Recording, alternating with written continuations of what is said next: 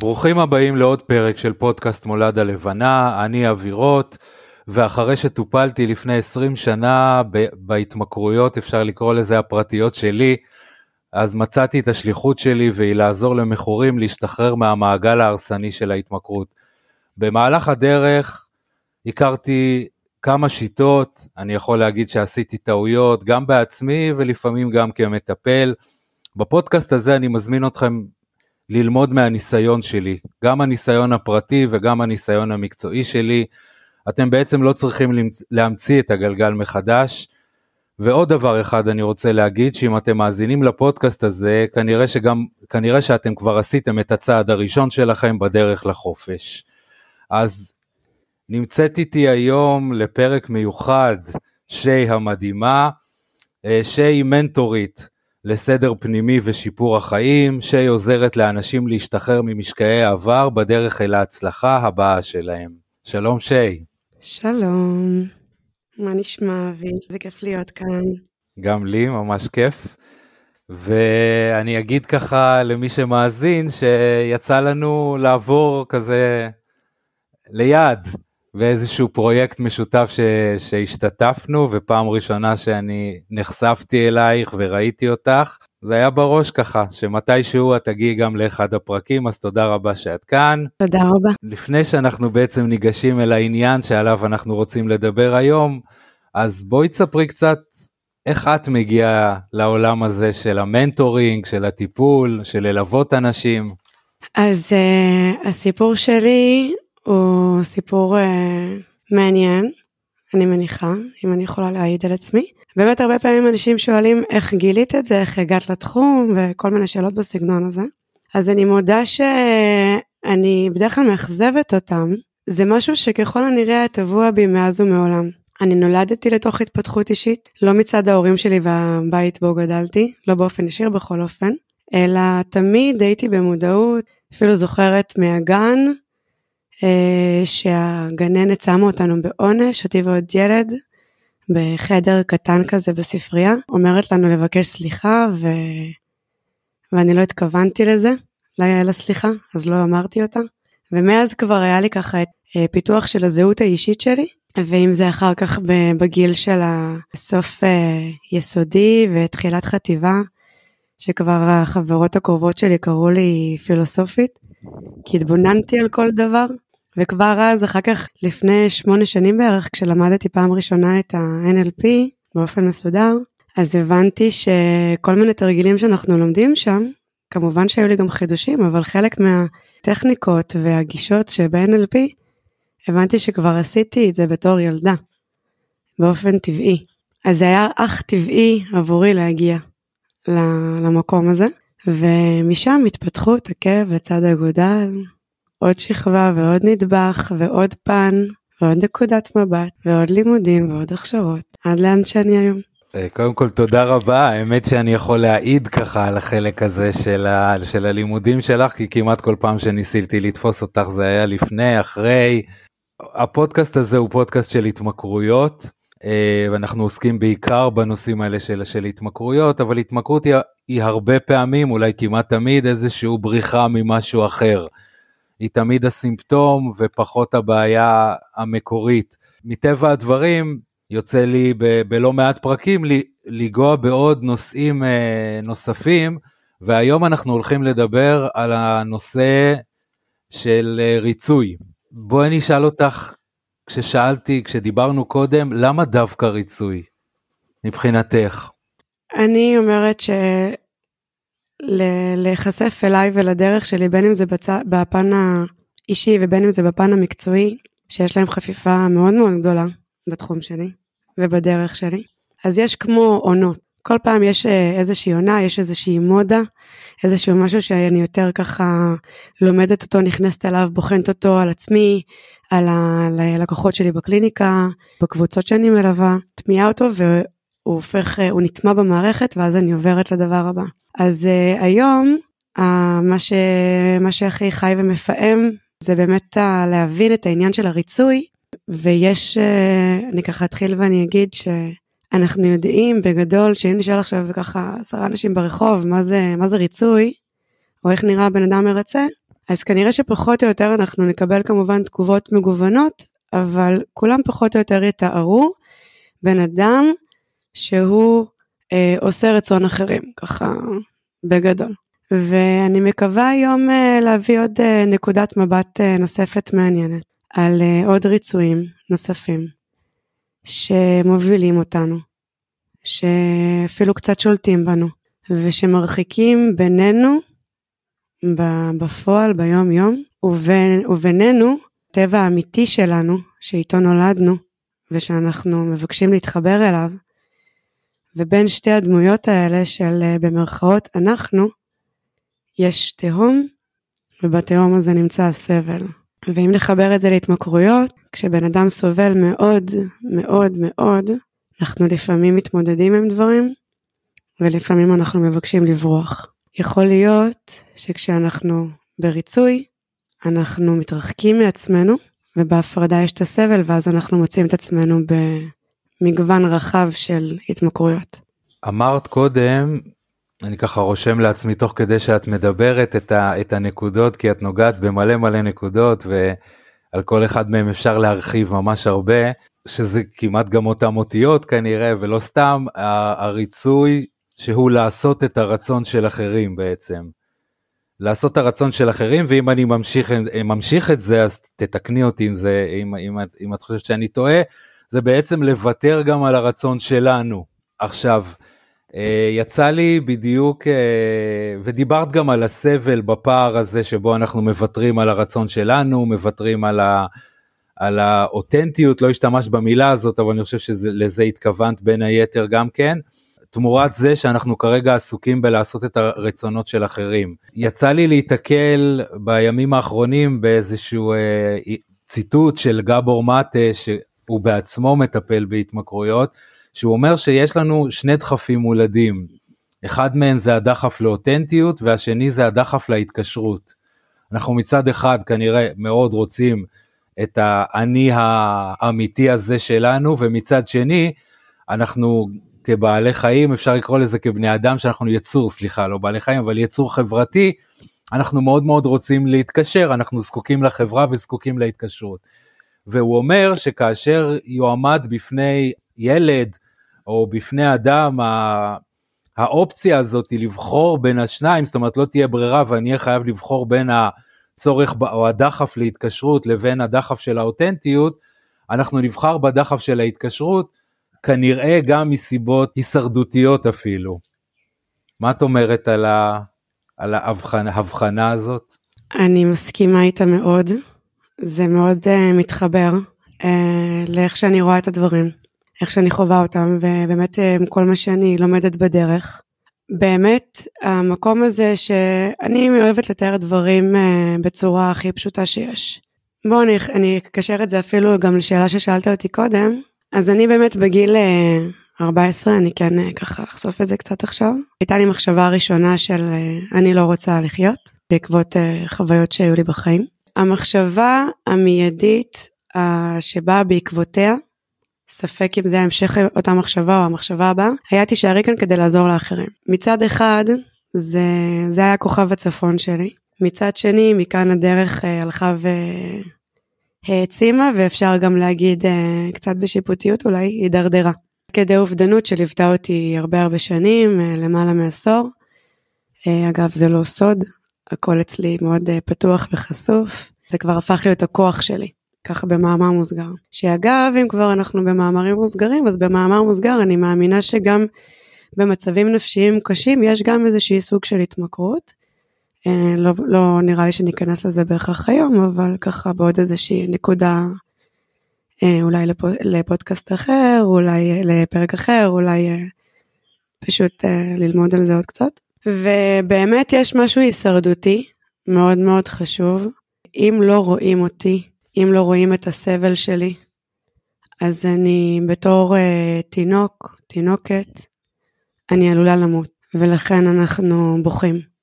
כי אנחנו צריכים שירימו אותנו, ידאגו לנו, יאכילו אותנו, יטפלו בנו, יעשו מה שצריך. ואם אבא ואמא לא יראו אותי, או הסביבה, או השבט, אה, כל אחד איך שהוא רוצה לראות את זה, לא יראו אותי אז אני עלולה למות. זה קצת יותר חשוב לי בתור יצור אנושי, כמו שאמרת, מאשר לבטא עכשיו את הטבע שלי. כי אם אני אמות אז ממילא לא יהיה שום טבע לבטא. זה תנאי מקדים, אפילו אני אוסיף ואומר. שבעצם אה, אה, מה שאת אומרת בעצם תוך כדי זה אני ככה ממשיך את הדברים שלך עכשיו. אנחנו אנחנו גם אמורים ללמוד את יודעת מה אני אלך ככה למקום אחר באיזושהי שיטה שיצא לי לחוות ואז מדברים על זה שבעצם אחד ה... נקרא לזה החלקים הראשונים שמתפתחים בנו זה החלק הזה המרצה. זאת אומרת, אני, אני אמור לדעת מתי הצד השני בעצם יעשה את ה... אני אולי קצת מסתבך עם זה, אבל כדי שהצרכים שלי יסופקו מגיל צעיר, וכתינוקות אנחנו כמובן מאוד uh, חסרי אונים ואנחנו זקוקים לאחרים שיספקו את הצרכים שלנו, אז אנחנו בעצם לומדים מה מפעיל אותם. אחד הדברים הוא באמת לגרום להורים שלי שיהיו מרוצים ממני כדי שבעצם יספקו את הצרכים שלי.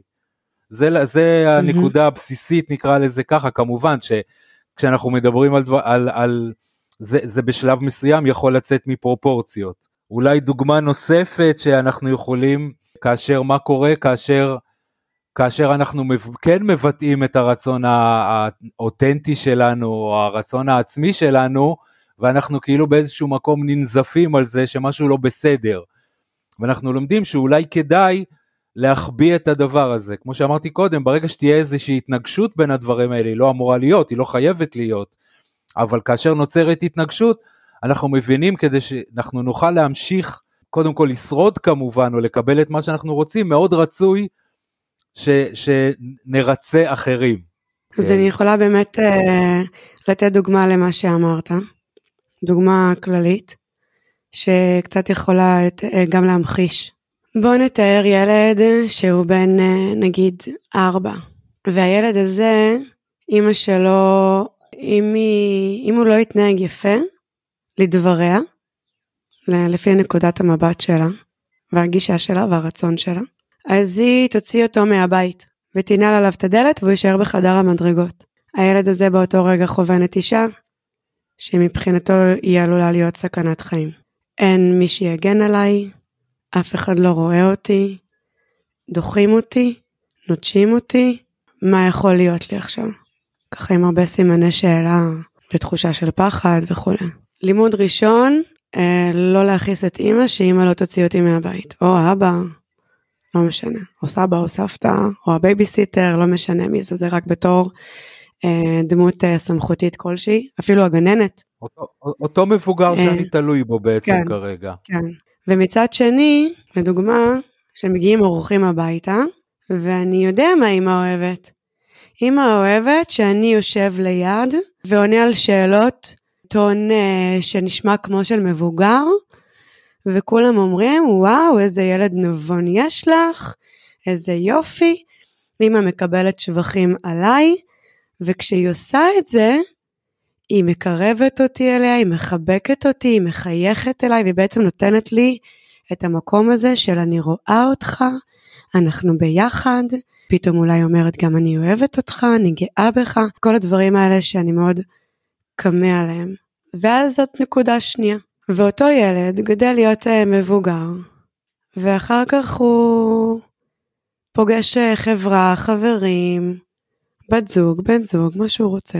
כבר תמוה בו שאם הוא יכעיס את האדם שמולו, אפילו אם הוא יצטרך לבטא את עצמו, אותו אדם עלול להוציא אותו לחדר המדרגות ולהשאיר אותו לבד, באופן סימבולי כמובן, וכל החוויות מגיל ארבע יעלו שוב. אז מה שהוא עושה, זה בכל פעם שבאים אורחים, או שאנחנו נמצאים בכל סיטואציה שהיא, שמדמה לו את האירוח של האנשים בבית, אז הוא מתנהג כמו שמצפים ממנו. והוא כבר קולט בחוש נוסף מה הרצון של אותו אדם שהוא רוצה שיראה אותו, יאהב אותו ויכיר בו. מה הציפייה? כי יכול להיות שאמא רצתה שאני אשב ואדבר בנימוס. ויכול להיות שהחבר הטוב שלי רוצה שאני אתעניין באותו, אה, באותם תחומים, תחומי עניין כמו שהוא. ואולי אה, בת או בן הזוג רוצים שהוא יתנהג כך או אחרת וכל אחד מה שהוא והוא מזהה מה כל אחד רוצה והוא מספק לו את זה. אני אגיד שעד כאן אני חושבת שאני אני לא מחדשת הרבה, ואני רוצה לתת את החידוש של מה קורה כשאני בעצם מרצה דמות שנמצאת בי. אז כן. ברשותך כן. רגע, אני רוצה, ככה רשמתי לעצמי איזה שתי הערות שאני רוצה. אז קודם כל mm-hmm. זה לא חייב להיות, אה, אני, אני גם בטוח שלזה התכוונת, אני רק רוצה שאנחנו נחדד את זה, שמי שמאזין יבין את זה טוב. זה ממש לא חייב להיות שמוציאים אותי לחדר המדרגות, זה מאוד יכול להיות שפשוט הגבות של אימא או הפרצוף של אבא משדר לי שעשיתי משהו לא טוב עכשיו, ואז אני אה, אה, עסוק כרגע, ואז עוד פעם, הדחייה יכולה להיות דחייה, אנחנו יודעים מה זה מבט של בן אדם אה, אה, לא טוב, זה מספיק לפעמים, גם כמבוגרים נכון. כשאנחנו חווים את זה. אז זה דבר אחד. שני. דבר שני באמת, ונגעת בנקודה הזאתי, ועוד פעם, התופעה הזאתי של ריצוי, היא כל כך נפוצה, אנחנו רואים אותה כל כך הרבה, בין היתר בגלל הפן ההישרדותי הזה שדיברנו עליו קודם, זה שאנחנו בשלב מסוים הופכים להיות פשוט מומחים גם בלקרוא מחוות או פרצופים או הוויות של הפנים של הבן אדם שנמצא מולנו, כדי לדעת האם אנחנו נמצאים עכשיו במקום הנכון, זאת אומרת, הוא מרוצה ממני כרגע, או לחילופין, mm-hmm. אולי עשיתי משהו וטעיתי, וכרגע הוא לא מרוצה ממני, ואז לך תדע לאן זה הולך להידרדר הסיפור הזה. כמו שאמרת, במטאפורה יזרקו אותי עכשיו אה, אה, מחדר המדרגות, אני שוב פעם מנטש, אני שוב פעם אפסיד את המערכת יחסים הזאת שכל כך עבדתי קשה ושהיא כל כך חשובה לי להגיע אליה. בואי ככה תגשי לחלק הזה. אז אה, קודם כל אני כן בהחלט מסכימה עם החידוד שלך, ובאמת הדוגמה שלי היא הייתה, זה בדיוק מה שהיא הייתה, את הדוגמה. כדי להמחיש כמה זה יכול להיות חמור בחוויה. אז באמת אנחנו אוספים אה, במשך הדרך מהרגע, אני, אני מגיעה, בעיקרון אני מתעסקת מהרגע שאנחנו נולדים. כמובן שיש אה, גם אה, מי שמתעסק עם השלב של ההיריון, ויש גם מי שמתעסק עם שלבים של אה, גלגולים קודמים וכולי. אני, אני ככה תוהה לעצמי, לא ביצעתי מחקר, אולי יום אחד, מבט או הבעת הפנים, גם מה שאתה אמרת עכשיו עם להרים גבות ולזהות את המחוות. איך כבר ההשפעה הראשונה של חוויית הלידה, של אולי איך נגעו בי, מי נגע בי, מה המבט היה, איזה טון דיבור, מה היה הריח, הטמפרטורה, כל החוויה החושית שיש לנו, עוד לפני שהיא נכנסה לתבניות, עוד שהכל בכל מקום, הכל מין איזה מריחה אחת גדולה, כי המוח שלי עדיין לא אה, הכניס דברים לתבניות ונתן להם שמות, כדי שאני אוכל להתקיים בעולם ולבזבז פחות משאבים ויותר להתרכז בעיקר על הדברים החדשים שאני לומדת. אז איך כל הדבר הזה משפיע עלינו כבר בתחילת הדרך, ומשם נוכל להתקדם באמת לדברים שקצת יותר קל לנו לתפוס אותם בשאר, בשאר החיים. אה, מה אני קולטת מהסביבה, מהרחוב, מגן המשחקים, מהטלוויזיה, מהפרסומות, מה, מכל המדיה.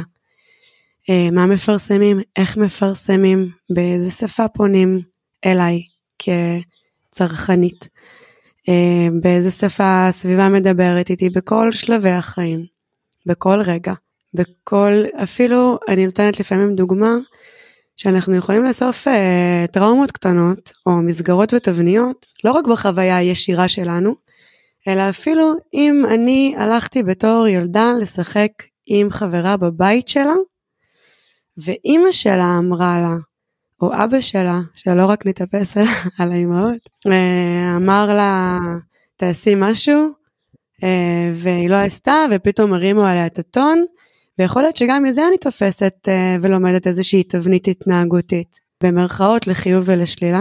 כי למה במרכאות? כי אני לא רוצה להסתכל על דברים uh, מתוך uh, נקודת מבט שיפוטית או uh, למקם אותם, כי אז אני בעצם נופלת גם בעצמי לתוך התבניות. ובעצם אני אוספת בכל רגע, בכל זמן, מכל החושים שלי וכל מה שאפשרי, אוספת תבניות.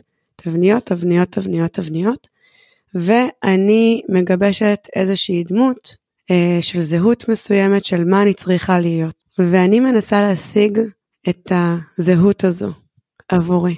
איך אני חושבת שבעלת עסק צריכה להיראות, או איך אני חושבת ששכירה צריכה להיראות. אם אני אימא, אה, אגב אני באמת אימא ואני באמת גם אה, מתבוננת בעצמי בתבנית הזו, אני, הנה אני בקטע של אה, לחשוף את עצמי כדי להראות לאנשים שזה כוח ולא חולשה. אני לא זכיתי לגדל את הילדים שלי, אני לא זוכה לגדל אותם. בעקבות המצב הנפשי וכולי, שכל מה שעברתי וכל מה שהתמודדתי, היום הכל בשלום, הכל בסדר, אבל פיזית, בתים נפרדים. ובתבנית שלי, שאני, כשאני התחתנתי, והייתי אגב גם אה, דתייה, אז אני, היה לי ברור שאני רוצה עשרה ילדים. התחתנתי בגיל 23, הרגשתי שאני, וואו, מאחרת, אה, צריכה להזדרז. רציתי גם, היה לי חלום גדול מאוד לאמץ ילדים, והכל נגוז כי הדיכאון והאובדנות וכל הטייטלים שהדביקו לי על המצח, הכל אה, פרץ אז, ויצא שזה לא הייתה הדרך שלי. והרבה שנים התמודדתי, קודם כל אה, בכלל בהתחלה הרבה אנשים, אה, עבדתי בתחום הכושר בתור מאמנת, אז הרבה קולגות שלי לא ידעו בכלל שיש לי ילדים, שהייתי נשואה, מרוב שהייתי בהסתרות, התביישתי. וגם אחר כך שדברים כבר uh, התאזנתי ו- ויצאתי מזה, אז עדיין, מה? איך הם איתו ולא איתך? כי אם גרושים אז ברור שהילדים צריכים להיות עם האמא. מה זאת אומרת עם האבא? אבל היי, יש תופעה כזאת, אני לא היחידה. ו- ויש איזושהי uh, דפוס, תבנית של איך אימא צריכה להיראות, ואם אימא מתגרשת, אז uh, כמה שבוע צריך להיות איתה, וכולי וכולי וכולי וכולי. ו- ואז אני שואלת את עצמי, מה התפיסה שלך לגבי אימא? איך את חושבת שמה זה אומר להיות אימא? איך זה נראה? איך זה נשמע? איך זה מרגיש? אתה יודע, שאלות מעולם ה-NLP שלנו. ואז אוקיי, כתבת את זה על דף, פיזית או רעיונית, תניחי את זה בצד. עכשיו תשאלי שאלה אחרת, איך אני מגלמת אימהות? איך אני אימא עבור הילדים שלי? ויכול להיות שבפרמטרים מסוימים אני במרכאות לא עונה על הקריטריונים, אבל בפרמטרים אחרים אני מאוד עונה על הקריטריונים. זה עכשיו, אני אוהבת לקחת את המושכות לידיים שלי או לתת אותם ללקוחות שלי שמגיעים אליי, ואני לוקחת את המושכות ואומרת, אני אקבע הגדרה מחדש למה זה אומר להיות אימא. ואני לא אנסה לרדוף אחרי דמות בלתי מושגת, זהות בלתי מושגת, שלא מסתדרת עם הסיפור חיים שלי ועם הדרך שנקלעתי אליה, התגלגלתי אליה, שורה תחתונה, חוויתי אותה, זאת המציאות. כי אם אני אנסה לרדוף אחרי משהו שאני לא, אני אהיה בהמון שיפוטיות, אני אהיה בהמון הלקאה עצמית, ואני יכולה להבטיח לך משהו אחד, אבי, אין סיכוי שהייתי יוצאת מהמצב הנפשי שהייתי בו. לבחור, שלב ראשון זה קודם כל לזהות שאנחנו מתבניות. שלב שני, לשבור את התבניות האלה. ובשלב השלישי, לבנות אותם לפי השימוש שלנו, לטובתנו, למה שמקדם אותנו וגורם לנו, עוזר לנו לצמוח ולגדול ולשמוח. ואז ככה אנחנו נהיה באמת הכי טובים עבור עצמנו ועבור הסובבים אותנו. ואני בטוחה שהילדים שלי רוצים אימא חיה, מתפקדת, שיכולה לשמש להם השראה, מאשר אימא שמסמנת וי על הקוביות. אז זו הייתה דוגמה לריצוי שהוא פנימי תחת הכותרת אימא. אז בזמן שאת מדברת על, ה, על הריצוי ועל התבניות, קרה לך משהו מדהים תוך כדי זה, ואמרת שאת רוצה ככה לשתף. כן, קפצה לי הודעה מהבת שלי ששלחה בקבוצה המשפחתית, בוואטסאפ, סרטון מטיק טוק. לא נכנסתי כמובן לסרטון, רק ראיתי ככה שכתוב על הסרטון עצמו, אה, האם אתה מאושר, עם צילום של איזה אדם מבוגר מאוד. אז מדהים. מעניין, בסיום ההקלטה נראה מה היא אומרת. אז גם היא רוצה לתת לנו ככה איזה חידוד וחיזוק למסר, אה, בלי שהיא יודעת שזה מה שאנחנו עושים עכשיו, אה, שחשוב להיות מאושר. לגמרי, בדרך. לגמרי. אז, אז רגע לפני שאנחנו הולכים ללהיות מאושר, Mm-hmm. אני אשאל אותך עוד שאלה, דיברת על, ה, על הריצוי בהקשר הזה של בעצם מה אני רוצה באמת לעומת התבניות שאולי אספתי לעצמי במהלך השנים, mm-hmm. אז מתי זה נכון, מתי זה לא נכון להישמע או, או ללכת לפי התבניות האלה? אתה יודע מה, אני גם מחבר את זה אפילו באמת לנושא הכללי שלנו, שזה התמכרויות, וזו אותה תשובה. ברגע שהדבר שולט עליי ומוביל אותי והמושכות שלי נמצאות בידיים של אותו דבר חיצוני, אז אני שמה על זה ככה איקס חמוד ומחייך ואומרת תודה, אבל לא תודה. ברגע שאני משתמשת באותו הדבר, אז זה בסדר. זאת אומרת, אה, לא משנה למה אדם אה, מכור, או עדיין לא מכור, כי אנחנו עדיין לא הגענו למסקנה הזו, אבל כל דבר שאפשר להתמכר עליו, כל עוד הוא משתמש בי וכופה עליי דרך ולי אין מקום ביטוי, אז לא. זה כנראה, זו כנראה התמכרות, או איזשהו משהו פחות רצוי אחר. כשאני משתמשת באותו הדבר, אז זה בסדר. גם לגבי תבניות. אם התבנית משתמשת בי וכובלת אותי, אני ממליצה לעשות את העבודה על מנת לי, ל, לפרק אותה, להרוס אותה, לטשטש אותה, מה שצריך, אבל אחר כך אני בהחלט, אה, נקרא לזה מרשה, או אה, ממליצה או מייעצת, להשתמש בתבניות. כמו לדוגמה טוב ורע. אני כן רציתי ככה אה, להתמקד ב, ב, ב, בנקודה הזאת בעצם של הקשר בין התמכרויות לבין אותו דפוס ריצוי. את כן. יכולה טיפה להרחיב על זה? אני אתייחס על זה אולי משתי נקודות. אחד, מה שמוביל אותנו לתוך זה, ואחר כך אה, לצאת מזה. אז מה שמוביל אותנו לתוך זה, זה באמת אה, מה שהזכרנו קודם, יותר בתחילת השיחה, כשאני רחוקה מעצמי. אה, ואני חיה חיים שמגלמים את התבניות ואת הריצוי של ה... אה, כמו שהזכרנו עם הילד, או כמו שהזכרתי בדוגמה עם האימא, הדוגמה שלי הכוונה עם האימא, אז שם אני מתרחקת מעצמי ומתנתקת מעצמי, ובמרחק, ככל שהמרחק יותר גדול, ככה תהום גדולה בין השניים, וככל שהתהום גדולה יותר, כך יש יותר פוטנציאל לסבל, להיות uh, מצוי. ואנחנו יכולים לספוג, אבל עד נקודה מסוימת. מה הנקודה? כל אחד לפי החוויות שלו בחיים, הנקודות זמן שלו בחיים, המשאבים העומדים לרשותו. כן. כן. כן. אני, אני רוצה להוסיף רק בנקודה הזאת שבאמת, mm-hmm. אה, אני, אני מצאתי שאחד ה... אולי הגורמים, ה... עוד פעם לא עשיתי על זה מחקר שאני יכול להגיד שזה הרבה, ש... מה האחוזים שזה ככה, mm-hmm. אבל הרבה פעמים אנשים שנמצאים בתחושה של מלכוד בחיים שלהם, בורחים להתמכרות, שזה mm-hmm. משהו שיכול, ואצל אנשים שנמצאים עוד פעם, בין אם זה הדוגמה השנייה שאת דיברת עליה, ובין אם זה נקרא לזה הריצוי הקלאסי, אה, נמצאים באיזה סוג של מלכוד, זאת אומרת, זה, זה, זה כאילו יש לי שתי אופציות, אבל שתיהן ממש לא טובות. זאת אומרת, כן. מצד אחד, אם אני ארצה אנשים אחרים, אז אני כל הזמן חי בתחושת פספוס, שאני בעצם מפסיד את מה שאני באמת רוצה ואת מי שאני יכול באמת להיות. מצד שני, בתחושה שלהם, אם אני לא ארצה, אז בעצם אני אקבל את אותה חוויית נטישה, הגבות האלה, הפרצוף, החוסר יכולת להסתדר עם אנשים, ו, ושוב פעם זה נמצא כמו באיזה אה, אה, הדוגמה הזאת של לא יודע עכבר שרץ על, אה, על, על הגלגל הזה כל הזמן אין מוצא mm-hmm. מה אני אמור לעשות עכשיו אז אם יום אחד בא לי אומץ ואני מתחיל פתאום להגיד לא לאנשים אז אני פתאום מרגיש שאני חוטף, על, חוטף בראש עכשיו מכולם כן. ושהם לא אוהבים אותי ושלך תדע מה יקרה בהמשך. ואם אני לא עושה את זה ואני מעביר יום שלם כזה של להגיד כן לכולם ולעשות את מה שכולם רוצים אז אני חוזר הביתה ריק מאוד עד כדי, אה, לא, עוד פעם, אפילו להוסיף גם, כשאני כן, כשאני כן עומד על, ה, על הרצון שלי, הרבה פעמים עלול להתלוות לזה תחושות של אשמה, פחד כמובן. זאת אומרת, גם אם אני כבר כן רוצה לעשות את זה, אני בעצם מרגיש שאתה מתלווה לזה תחושות מאוד לא פשוטות. באמת אה, צריך לעבור דרך, או בליווי, או באופן אישי, כל אחד מה שנכון לא לה.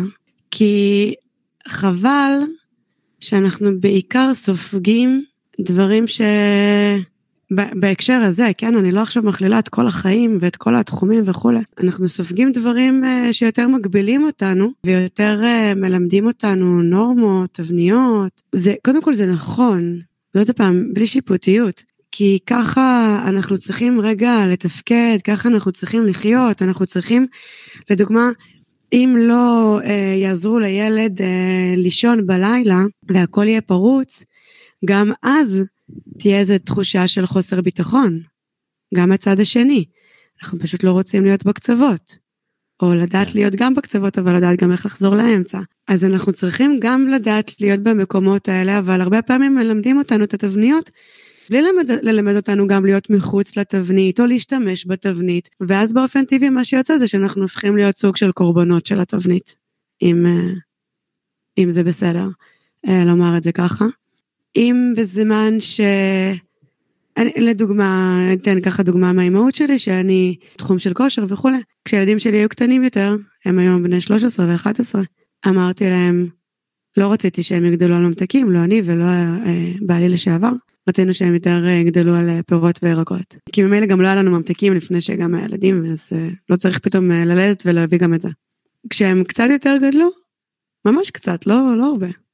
אז אמרתי להם, תראו, ממתקים, יש את זה כאן, כי גם לא רציתי שהם יפתחו פתאום, אתה יודע, הגיעו לאיזה חבר, יראו ממתקים ותשתבש עליהם דעתם והם יאכלו את זה באיזה אמוק. אז רציתי להגיד להם, ממתקים זה פחות בריא, פירות וירקות זה יותר עדיף, אני רוצה שאתם תגלו את האחריות האישית שלכם אה, לדעת אה, כמה, מתי, אה, למה. למה אני אוכלת? אני עכשיו אוכלת בגלל שזה נמצא לפניי, כי מישהו הגיש לי, כי מישהו הציע לי, או אני אוכלת כי באמת בא לי עכשיו איזה משהו מתוק, משהו מנוח.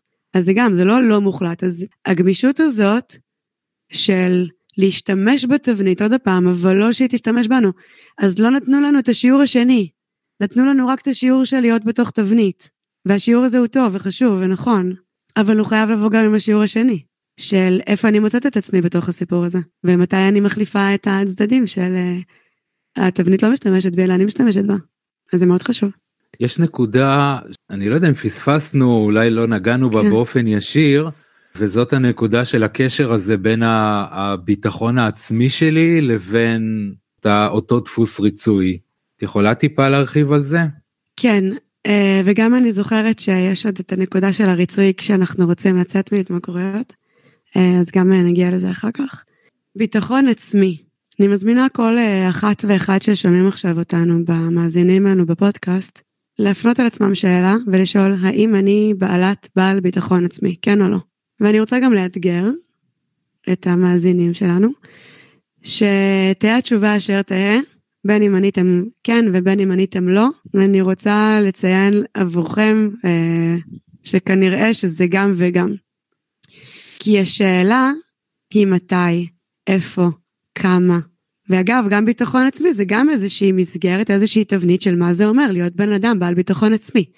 איך אני תופסת אדם אה, שהוא בעל ביטחון עצמי. יכול להיות שמישהו שיש לו ביטחון עצמי, אז הוא יותר יגדיר את זה, שכל הסביבה גם יודעת את זה, או שהולכים לפי מה שהוא אומר, ומקשיבים לו. אני יודעת שאני קצת גולשת להגדרה נוספת של מוביל ומנהיג, אבל יכול להיות שיש אנשים מסוימים שההגדרות חופפות להם בנקודות מסוימות. ואולי ביטחון עצמי זה אני לא צריכה להוכיח לאף אחד שום דבר אף פעם בשום עניין. אבל יכול להיות שיש מישהו אחר שיגיד רגע זה קצת מנותקת היא קצת מרוחקת. אולי דווקא היא עם פחות ביטחון. כי היא מפחדת שמישהו אה, לא יאשר אותה אז היא אומרת טוב אז אני לא צריכה. אז באמת אה, ההגדרות הן מאוד מאוד מאוד סובייקטיביות גם כשאנחנו חושבים שיש הגדרה כללית אחת של אה, מילון אבן שושן, אז זה נחמד שיש מילון, אבל גם באמת כל אחד מאיתנו חווה את העולם בחוויה אישית שלו. וכשאנחנו מדברים על ביטחון עצמי, אז אחד, כל אחד צריך uh, לשאול את עצמו מה הוא חושב, מה ההגדרה האישית הסובייקטיבית שלו, כי בואו נחדש רגע משהו. אף אחד מאיתנו לא חי את החיים באופן אובייקטיבי. כולנו ללא יוצא מן הכלל חיים את ה... חווים וחיים את החיים באופן סובייקטיבי בלבד. עניין נוסף, באיזה תחום? אני בעלת ביטחון עצמי. אולי בתחום המקצועי אני בעלת ביטחון עצמי, אבל בתחום החברתי פחות. אולי בתחום החברתי אני בעלת ביטחון עצמי, אבל בתח... בפן הזוגי אני פחות. אז, אה, אז מה אני, אני בעלת ביטחון עצמי או לא? בוא, בוא אני, אני אמקד קצת יותר את, ה, את השאלה ששאלתי, כי אולי לא הייתה מספיק ממוקדת. אוקיי. לגבי הקשר של זה לריצוי. כן. כרגע נעזוב טיפה בצד אה, גם מבחינת שאנחנו לא יכולים כאילו בתוך הפרק הזה להכניס הכל. אה, והייתי שמח לשמוע עוד ועוד ועוד ממה שאת אומרת. אז אז באמת למקד את זה בתחום הזה של האם זה שבתחום מסוים נגיד יש לי ביטחון עצמי האם זה עוזר לי גם לרצות פחות ולהיות אותנטי יותר.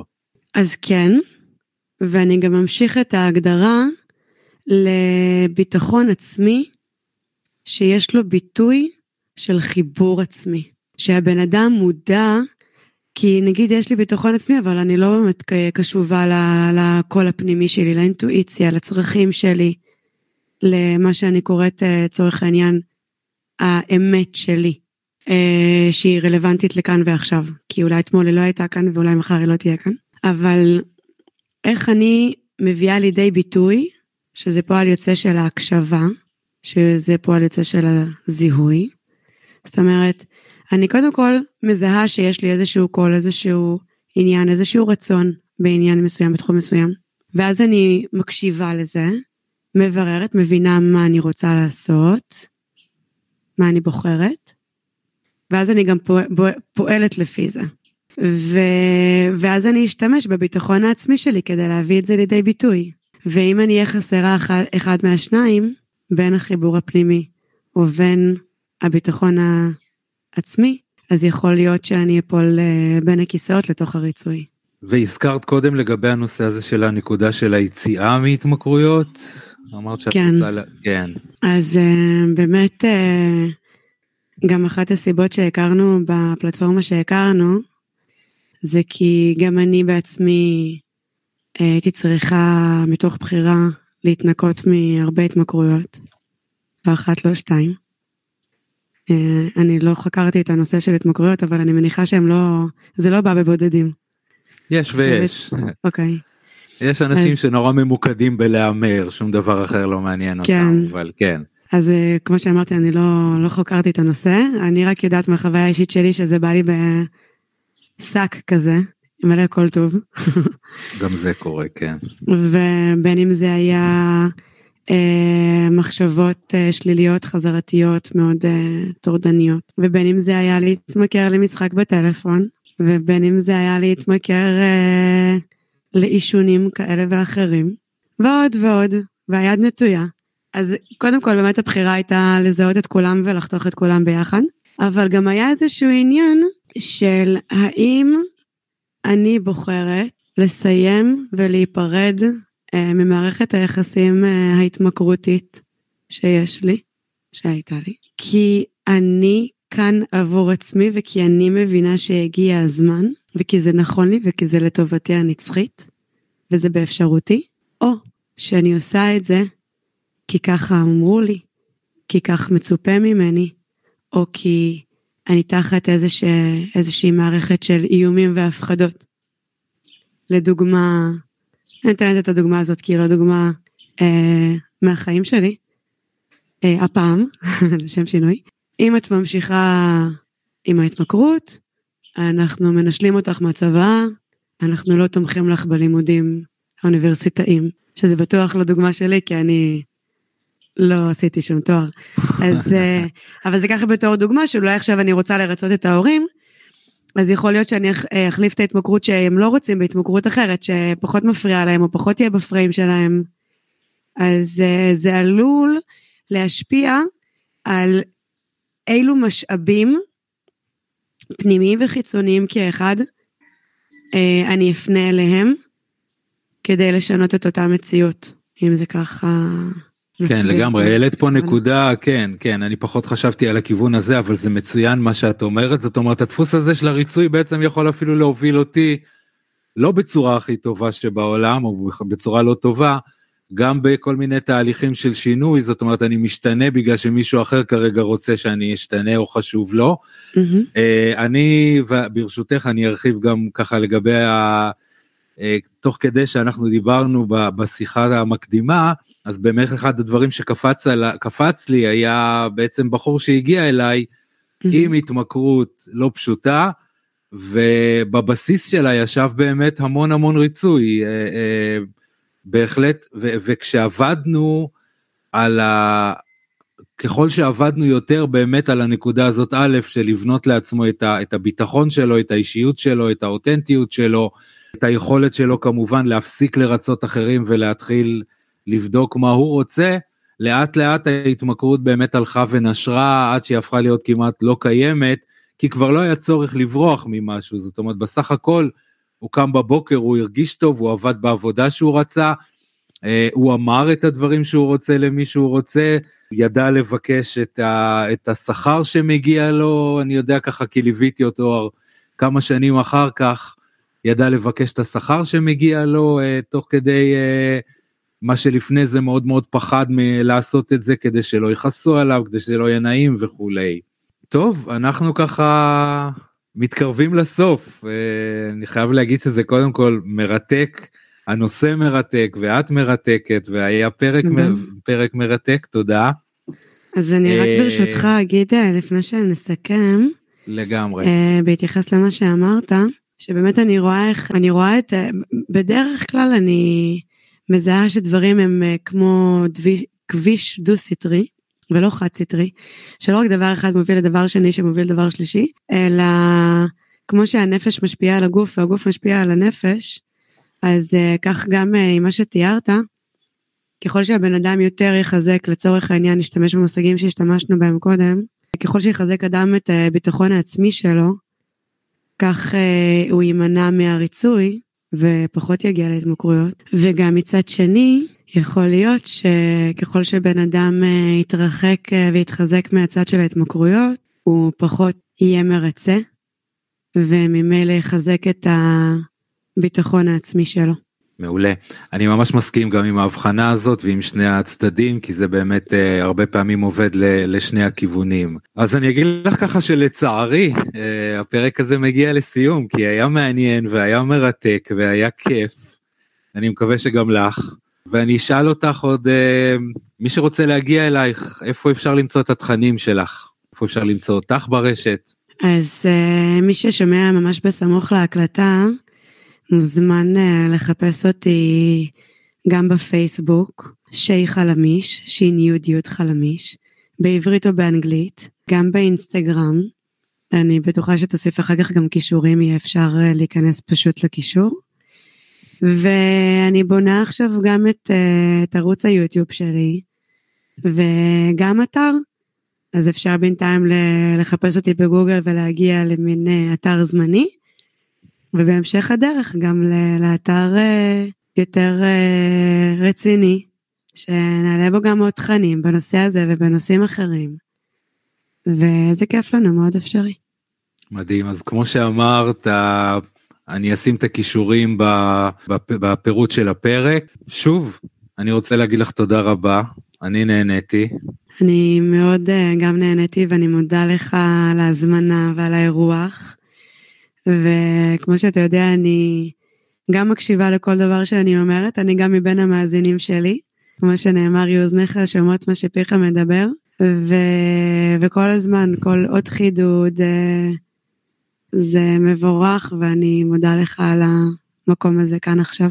אז uh, ככה שנייה אחת לפני שאנחנו מסיימים אני רוצה להגיד לכם תודה שאתם מקשיבים ככה לפרק תודה על, על ההערות ועל השאלות שאתם שולחים אליי מפרק לפרק ואני מזמין אתכם גם uh, להמשיך לעשות את זה אז קודם כל תדרגו את, ה, את, ה, את הפודקאסט בכלל. זה יעזור ככה להפיץ אותו יותר, תירשמו לערוץ אה, במקומות שאפשר להירשם, תדעו ככה גם מתי מגיע, מתי יוצא פרק חדש. אתם מוזמנים לפנות אליי גם, גם דרך הוואטסאפ, גם דרך הטלפון וכמובן גם דרך דף הפייסבוק שלי שגם אותם אני אתן בפירוט של הפרק. שוב תודה רבה לך שי, תודה רבה לכם המאזינים ואנחנו ניפגש שוב בפרק הבא.